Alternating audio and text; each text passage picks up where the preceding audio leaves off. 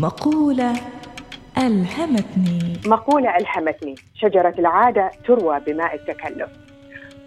هذه المقولة كان يقولها لي الوالد كل شوي والثاني. لي أنا لها رسالتين. الرسالة الأولى هي أنه العادات اللي نبنيها علشان النجاح علشان الصحة علشان الحياة السعيدة تروى بماء التكلف إننا نتكلف بأنفسنا علشان نرويها ما بس علشان وقت البناء وحتى بعد ما تكون عادة ثابتة بعدها تحتاج منا إننا نتعب ونشتغل علشانها.